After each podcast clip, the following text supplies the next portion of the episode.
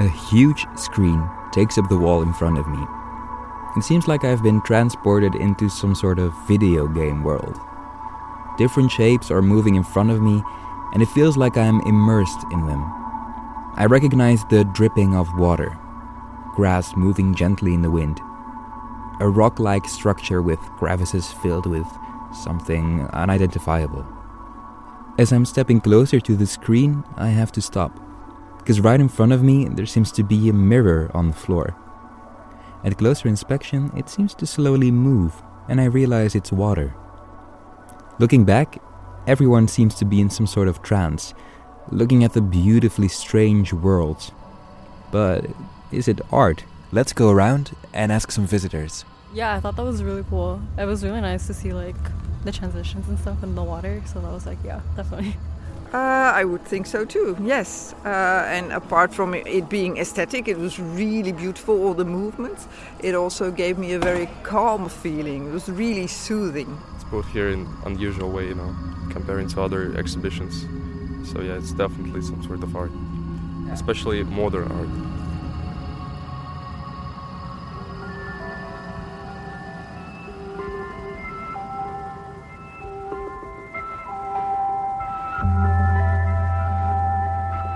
Welcome to the third episode of But Is It Art, a podcast by Next Museum in Amsterdam, the home of new media art at the intersection of art, science, sound, and tech. In this first season, we're exploring the artworks from our inaugural exhibition Shifting Proximities, trying to answer the never ending question But is it art? This episode, we focus on Habitat by Heleen Blanken.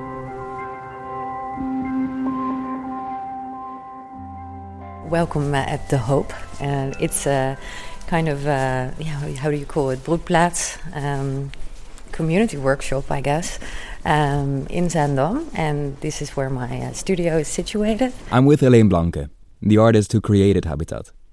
She's showing me around in the community workshop where she has her studio. Um, it's I think it's like 1,600 square meters with 150 uh, different um, artists, uh, welders. Um, there's somebody who's doing robotics, ceramics, everything. Um, and uh, it's an amazing place. And I think uh, what what is so wonderful uh, about this place is that everybody is collaborating. Everybody is kind of um, uh, working together and yeah, making something really beautiful. All the studios in the huge space look very different. Heleen's, for example, is pretty dark, and it feels almost like a warehouse. Others keep it bright and airy. There are tons of noises and smells coming from the studios. Yeah, there are there are different people. There are different welders. There are a lot of uh, uh, wood workshops here as well. Um, uh, I work together with uh, people that do ceramics, and um, yeah, it. I, I mean, I think it broadens the horizon of your own practice, so to say.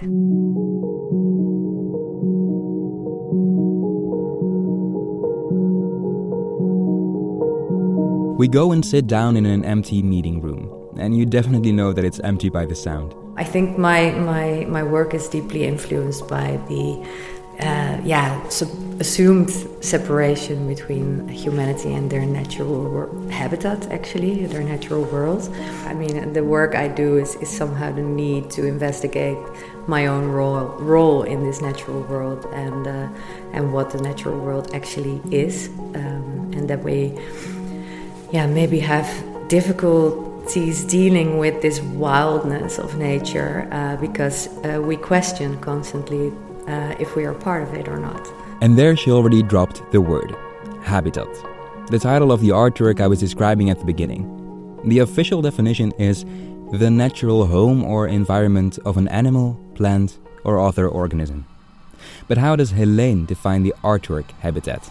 Well, um, I think um, Habitat is um, it sets uh, a stage for for different environments, and those environments are kind of hinting uh, to a future.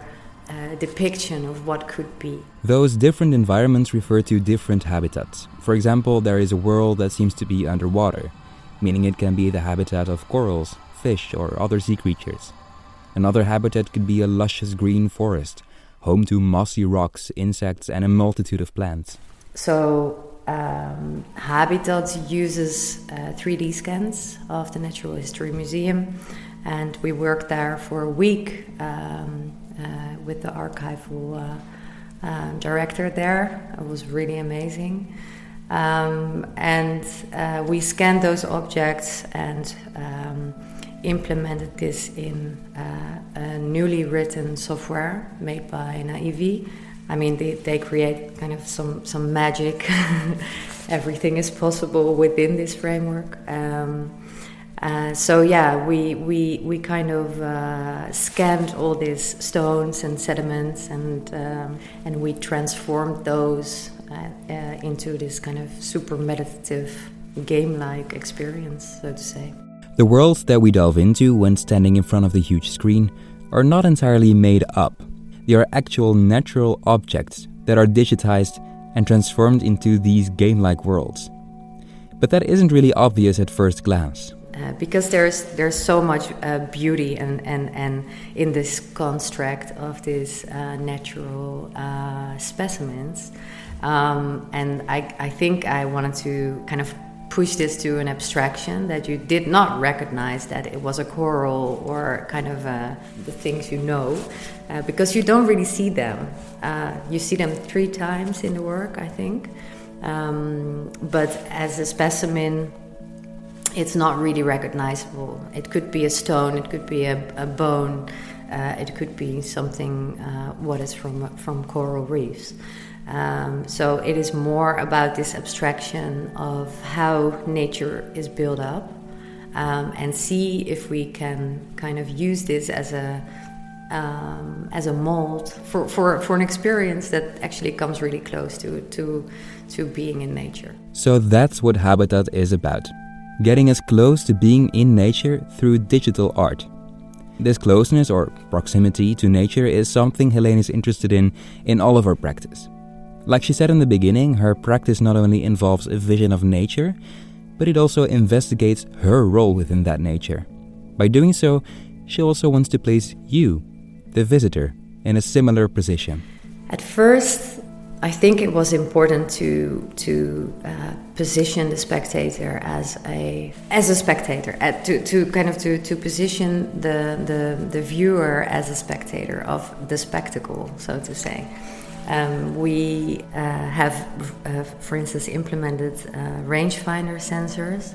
Um, and they also kind of um, investigate a sociological purpose um, because most of the times when you have a data driven installation um, you give really a lot of control to the to the viewer um, and it, it, it almost becomes an act um, this kind of uh, uh, interacting with the with with the work and I feel that you lose somehow control about experience the, the work and I think because we, we implemented this range finder sensors and um, um, Habitat really plays with this control. The, the, sensors do not immediately react to the to the to the spectator, but it reacts through delays. And um, most of the uh, persons standing in the work don't really know exactly if they are changing the work, but they are. Um, I mean, it's it's complete, completely generated. So every time they, they touch something, uh, it will happen in sound and in in, in visuals. Um, but they don't know because they don't know the work. Uh, so that's that's I think really interesting. Um, and the result was that, for instance, one interaction of one person could have a different outcome for the next or or you could doubt if it if it if it was embedded in a work or a result of your actions, let's say. Um, and this uh, interaction is really symbolic uh, of how humanity interacts with nature. Um, and uh, you know, it always works with delays. You have to kind of think through your actions.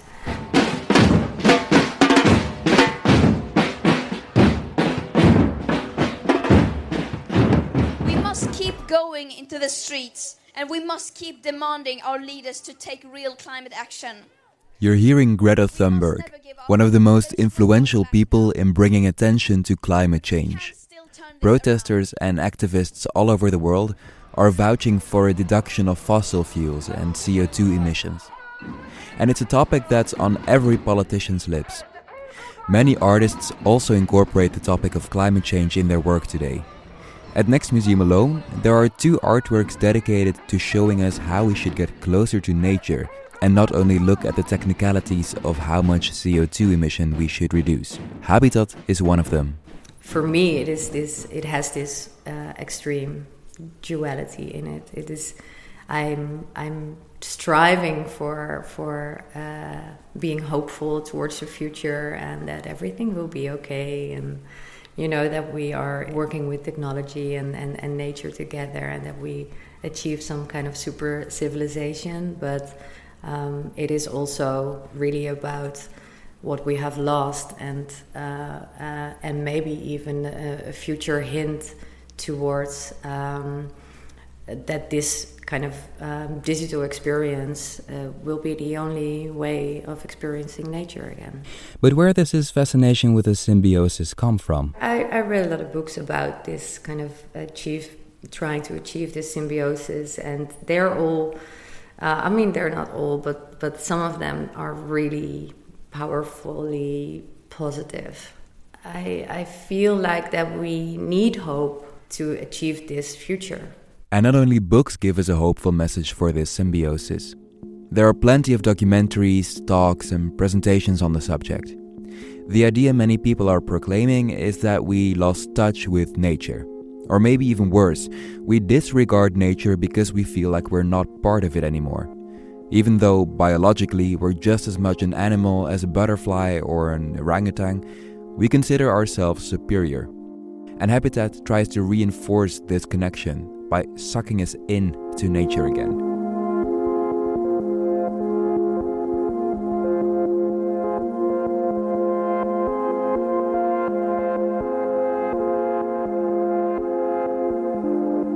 You might have come across the word Anthropocene here and there. If you're not familiar with it, it signifies a new era we're living in, after the Holocene. Everything that's happening in the natural world has become so much influenced by humans that we've entered a new epoch, the epoch of the Anthropocene, referring to the Greek word for human. The last time we entered a new era like this was after an ice age, so it really signifies a drastic shift in the way the world operates. No wonder so many artists are inspired by this topic. It even initiated new art movements. Yeah, you have, for instance, this this new movement, or it's not new, but uh, it's uh, it's called uh, solar punk, and it's really this kind of uh, utopian view of complete symbiosis with, with humanity and, and, and the natural world. And um, this is not, I think, what I want to achieve um, because I think there, there are some problems with it. I, I think it, it lacks realism because we are us. and we live in a world that, that is not beneficial for this idea. Uh, so we're not there yet. And I think Habitat has a looming, it is a little bit dystopian view in it as well. And I think, I mean, this is what, what nature is as well. It is not only good or bad, it, it's, it just is. And it has this both sides in it. So I think Habitat is not only uh, a positive worldview, it's, it's really about this kind of uh, setting a stage for people to reflect on where they are at the moment with the world. Heleen already mentioned it briefly, but Habitat uses 3D scans of objects from Naturalis, the Museum of Natural Science in Leiden, a city in the Netherlands. By doing so, she really combined physical or material elements with digital elements.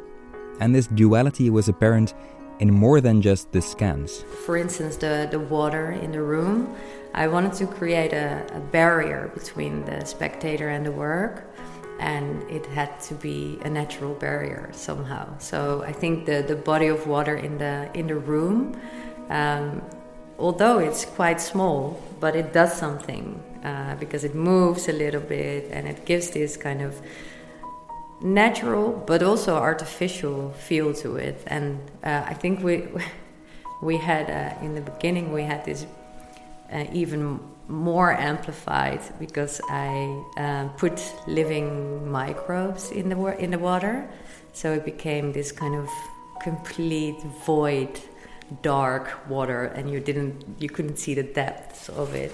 And I thought it was a great idea, but then persons fell in it and created problems for the screen, and yeah, we decided to take it out. Uh, but I, I really like to play with this, um, um, yeah, natural uh, barrier, so to say. And not only the visuals and the physical elements in the room have a link to natural objects, so does the sound.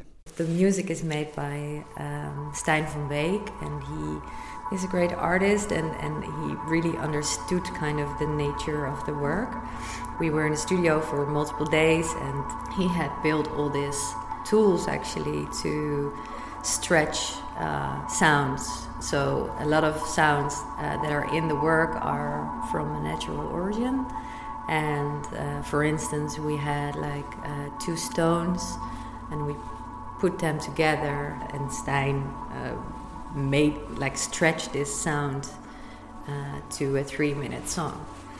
And the symphony, what comes out of it, is insanely beautiful. I think. Then there's also the question of actually archiving the objects. What if the habitats of the objects actually die out? What if there will be no more reefs for corals or steppes for grasses to live in? Can this digitization help us to actually experience that part of nature again? So I went to Naturalis to see the objects Heleen used in Habitat.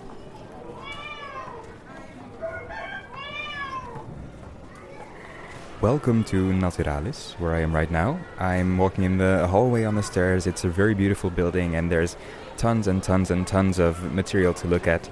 I was just at the reception desk, and they told me their archive has 42 million artifacts.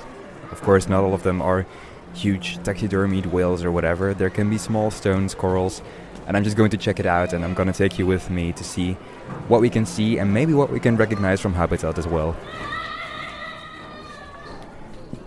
Now I'm in a little section with only like these beautiful crystals, and it's really mesmerizing to see. People are really looking very closely at them. There's a bunch of varieties. There's huge white crystals that I'm seeing right now. Um, if I'm looking on my right, there's some like pinkish crystals, which almost look like salt crystals that people turn into lamps. Just beautiful to see how all these people are completely mesmerized by the beauty of it.